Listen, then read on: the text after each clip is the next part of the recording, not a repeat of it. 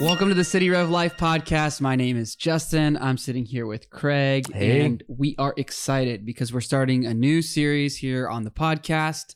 It's called Verses That Aren't Verses. Oh yeah, oh yeah, it's a good series. So I'm give us a it. little bit. What what do we mean by verses that aren't verses? So we're talking about those phrases, those sayings that are in pop culture or in just kind of our world that sound yes, like they're part of the Bible, but they're they're not. yes. So you might even throw them around. Maybe you've heard people say, you know, as it says in the scripture. So Yes. what is our first verse that's not a verse? So the first one we're going to look at today is one that you've all heard, and that is God helps those who help themselves. God helps those who helps themselves, also known as Second Opinions, chapter four, Yes, verse three. Yes. I've been waiting to use that joke. that's a. so- I could long. tell. Yeah, but that's okay. I have a different joke for ne- the next episode. okay, good. But Second Save Opi- it. Save Second it. Don't use it all right now. Second Opinions is probably the most underrated book. It's a good sure. one. It's So a good one. Yeah.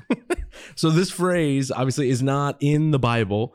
Uh, God helps those who helps themselves, but this phrase has been around for a long time. Like ancient Greece, Hmm. they used this phrase About the gods. I- about the gods, almost like Right. the gods help those who help themselves, in some Right. different forms of it. Okay. But it was around in ancient Greece, uh, and then it was really famous, became really famous in America because Benjamin Franklin put it in his book and that Oh. kind of became quoted as like an American proverb. Uh, but it's in a lot of different cultures. It's very it's a very Yes. popular, common saying, right? And and Sure. the meaning behind it is the heart behind it is that you know we can't just sit around and wait for God to act on our behalf. Mhm. Uh, the idea behind it is that you can't, if your life is not going the way that you want it, you can't just sit back and pray to God and say, God, work in my life. Uh, but we need to take action. We need to take initiative. We need to Right. move and we need to start things and start those efforts and then let God bless those efforts rather than just sitting back and waiting for, for God to move. Sure. Clear. Okay. So then uh, it sounds like, as I'm hearing you describe that, um, there's reasons why people who have mistook that as a Bible verse. Yeah. There must be some way in which it's either a misread or there's some principle that's either being overemphasized or underemphasized. So how does it interact with the scripture? Yeah, I mean, a lot of these phrases that we'll cover, that we'll go over, uh, they have some sort of kind of half truth to it or something that sounds like scripture in it. Uh, and there are scriptures in the Bible that talk about the importance of work. And they do talk about how, especially in, in our efforts in our lives, how we need to take action and and we are in some ways responsible for our lives, right? And that God Right. will bless our actions, right? So there's if you read through the in the Bible, in the book of Proverbs, there are Mhm. a lot of verses about the importance of work. Um, Proverbs 13 4 says, The soul of the sluggard craves and gets nothing, while the soul of the diligent is richly supplied. Mm, Proverbs twelve eleven says, Whoever works his land will have plenty of bread, but he who follows worthless pursuits lacks sense. And there's this idea if you read through, especially through the book of Proverbs, but if you read through a lot of the Bible, uh, there's this idea that we we shouldn't just we sit around all day, wait for God to move, and then say, okay, God, why why is my life not working the way it should? Right? The Proverbs talks about like you know the the sluggard the lazy person sits in their house and comes up with excuses why they shouldn't do anything. So oh there's a lion outside. I'm not going to go out there you know. I'm gonna wait for god to to set things up for me and then then i'm gonna go forward. And so there is this idea of of a call for us to work hard and there is an idea of self-responsibility in the scriptures but it's not quite saying god helps those who help themselves I see. So, um, what I'm hearing you say to kind of circle back to what you where you started is this phrase gets thrown around or used when someone is being passive, or maybe someone um, is just kind of meandering, wandering around, not no real purpose or drive to their Right. life, and maybe a well-meaning person might say, "Hey." Kick it into gear. God helps those who help themselves. right we we had an old youth leader who would tell people god can't move a parked car and it's kind of that same idea right like you need to like you need to go do something and then god's gonna you know and there is a little bit of that truth of that sense of like hey as christians in our in our life of faith in our just taking care of our physical life and our families we do need to move and work and start Yeah. things but the idea that god only helps those who helps themselves isn't true because there's a lot of examples in scripture Yeah. where God helps people who cannot help themselves. So hit me with those. That might be helpful. Let's so go. there are a lot of examples where God helps people who can't help themselves, or He intentionally makes it clear that He is the one helping people, that He is the source and reason right. for success, right? So you see this in the Old Testament when you Mm-hmm. look at Israel's battles in the Old Testament, especially like the Battle of Jericho. Uh, you see that this is uh, an example where God's saying, "Hey." It's not the strength of your army that will win this war. It is God and his power. So he tells them, you know, I don't even want you to fight. Just circle around the town, blow your trumpets, and the walls are going to fall down. Right. You know, Gideon, he, God intentionally pushes away Gideon's army again and Right. again and shrinks it it, and shrinks it, right? Trying to show that he is the power behind it. And then I think the most obvious example of God helping those who cannot help themselves is the healing ministry of Jesus, right. right? He, Jesus, several times in scripture help people who weren't, you know, working or doing anything because they, they were stuck, right? They were blind or they were uh, handicapped or, you know, Mhm. there's something going on in their life. The story of Lazarus, Right. like Lazarus He- was dead. Sure. The King Can't- James Can't really help yourself. yeah, the King James said he was dead so long that he stinketh. His body stinketh. His body stinketh. His body stinketh He was dead. in- he, was, in there. he was in there for a while, and Jesus shows up and sure. Brings them back to life. And God helps people who cannot help themselves Yeah. because He wants to show us His love, His grace, His Mhm. mercy, His power, so that He'll be glorified in it, right? So that it won't just be like, oh, our strength and what we did, yeah. but rather that God is working and moving in our lives. And so the so that people know that it's God at work. So to say that God only helps people who help themselves is inaccurate. There's a there's a little bit of a truth to it.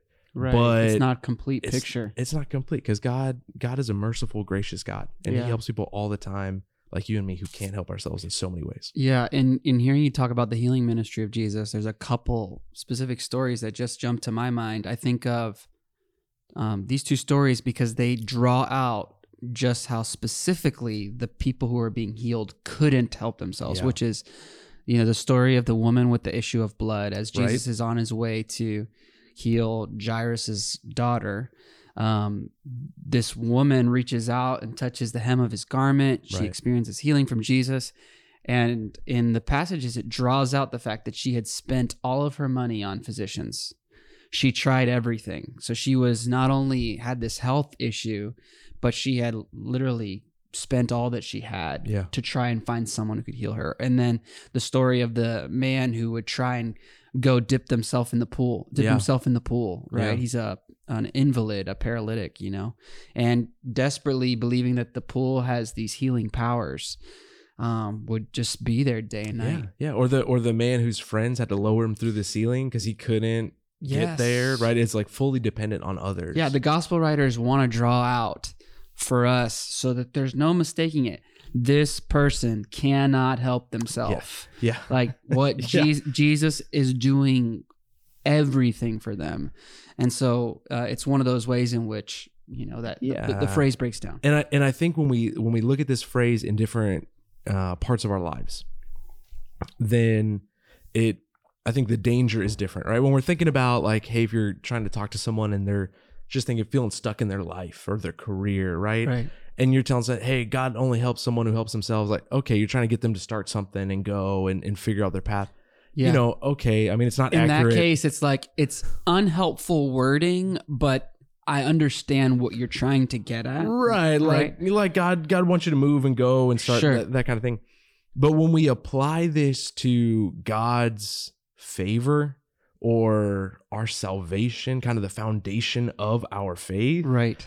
that's where things start to get really dangerous right Yeah. because the core of our faith and the core of our salvation is what god has done for us Right. who are undeserving who could not save ourselves we could Right. not earn god's favor god's love it's an act of what god has done out of his grace and out of his mercy yes. that saved us i mean ephesians 2 puts it perfectly uh, when the apostle paul says because Mm-hmm. Of his great love for us god who is rich in mercy Mm-hmm. made us alive with christ even when we were dead in Mhm. transgressions it is by grace you have been saved and God raised us up with Christ and seated us with him in the heavenly realms in Christ Jesus, in order that in the coming ages he might show the incomparable riches of his grace, expressed in his kindness to us in Christ Jesus. And then he reaffirms it in verse 8. He says, For it is by Mhm. grace you have been saved through faith. It's not of yourselves, it is the gift of God, not by works, so that no one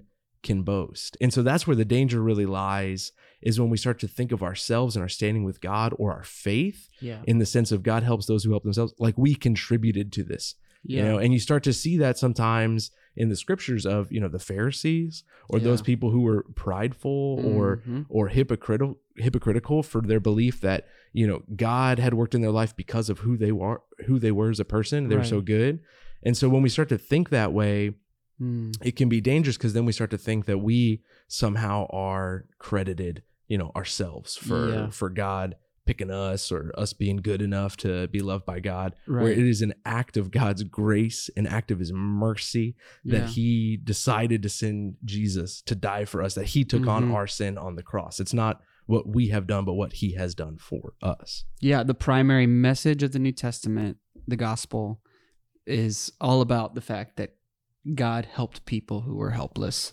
through his son. that that we were dead in our sins Mm-hmm. And couldn't help ourselves. We were dead, and God sent His Son Jesus to die for us to Yeah. free us from the curse of sin. Maybe what's another way in which we might apply this that's very unhelpful? I think the other way this is really unhelpful uh, and and dangerous, maybe when we apply it, is when we apply this logic to our neighbor.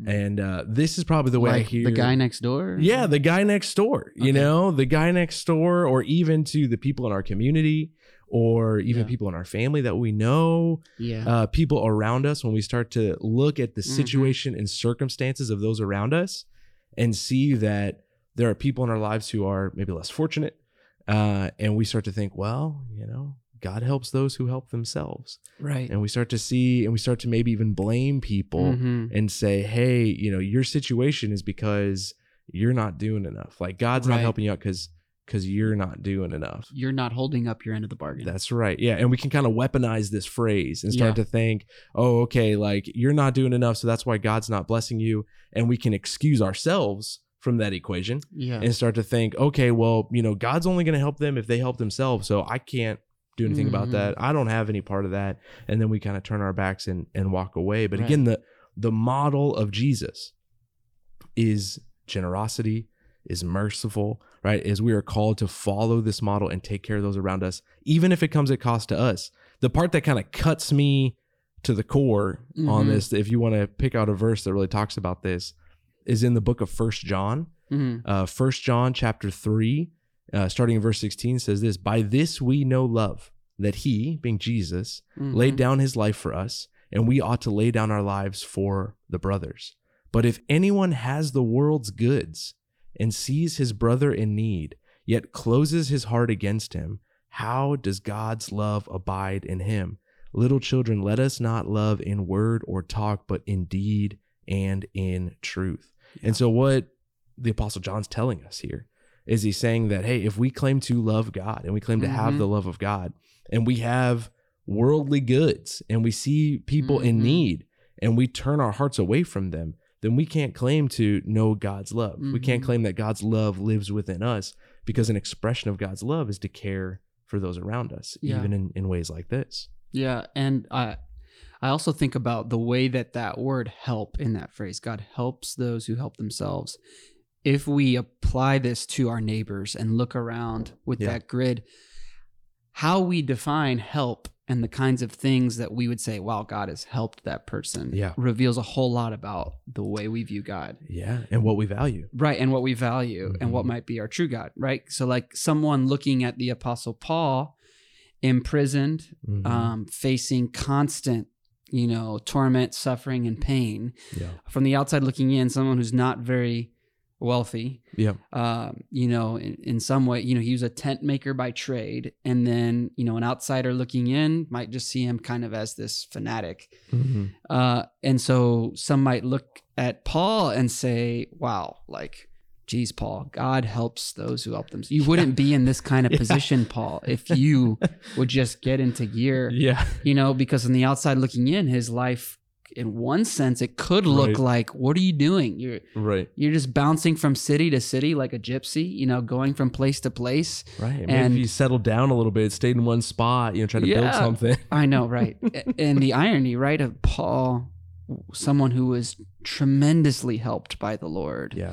right? While Paul is on his way to go imprison Christians, Jesus shows up and helps him Yeah. when Paul was doing the opposite of helping, right?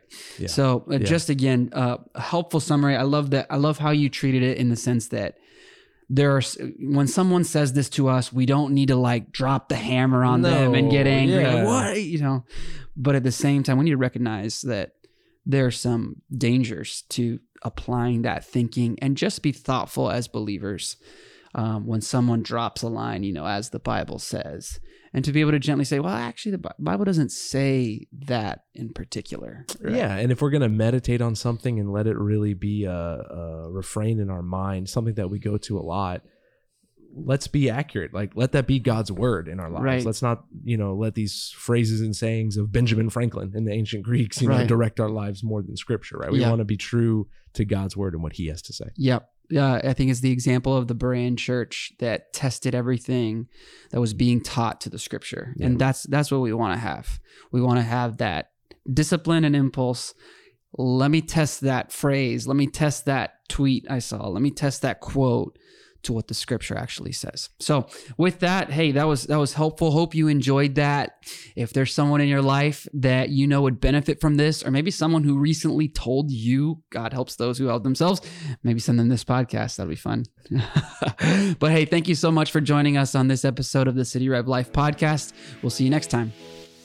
Thank you for joining us on City Rev Life. You can subscribe to this podcast, rate and review wherever you're listening to this. And we love it when you share it with your friends on social media.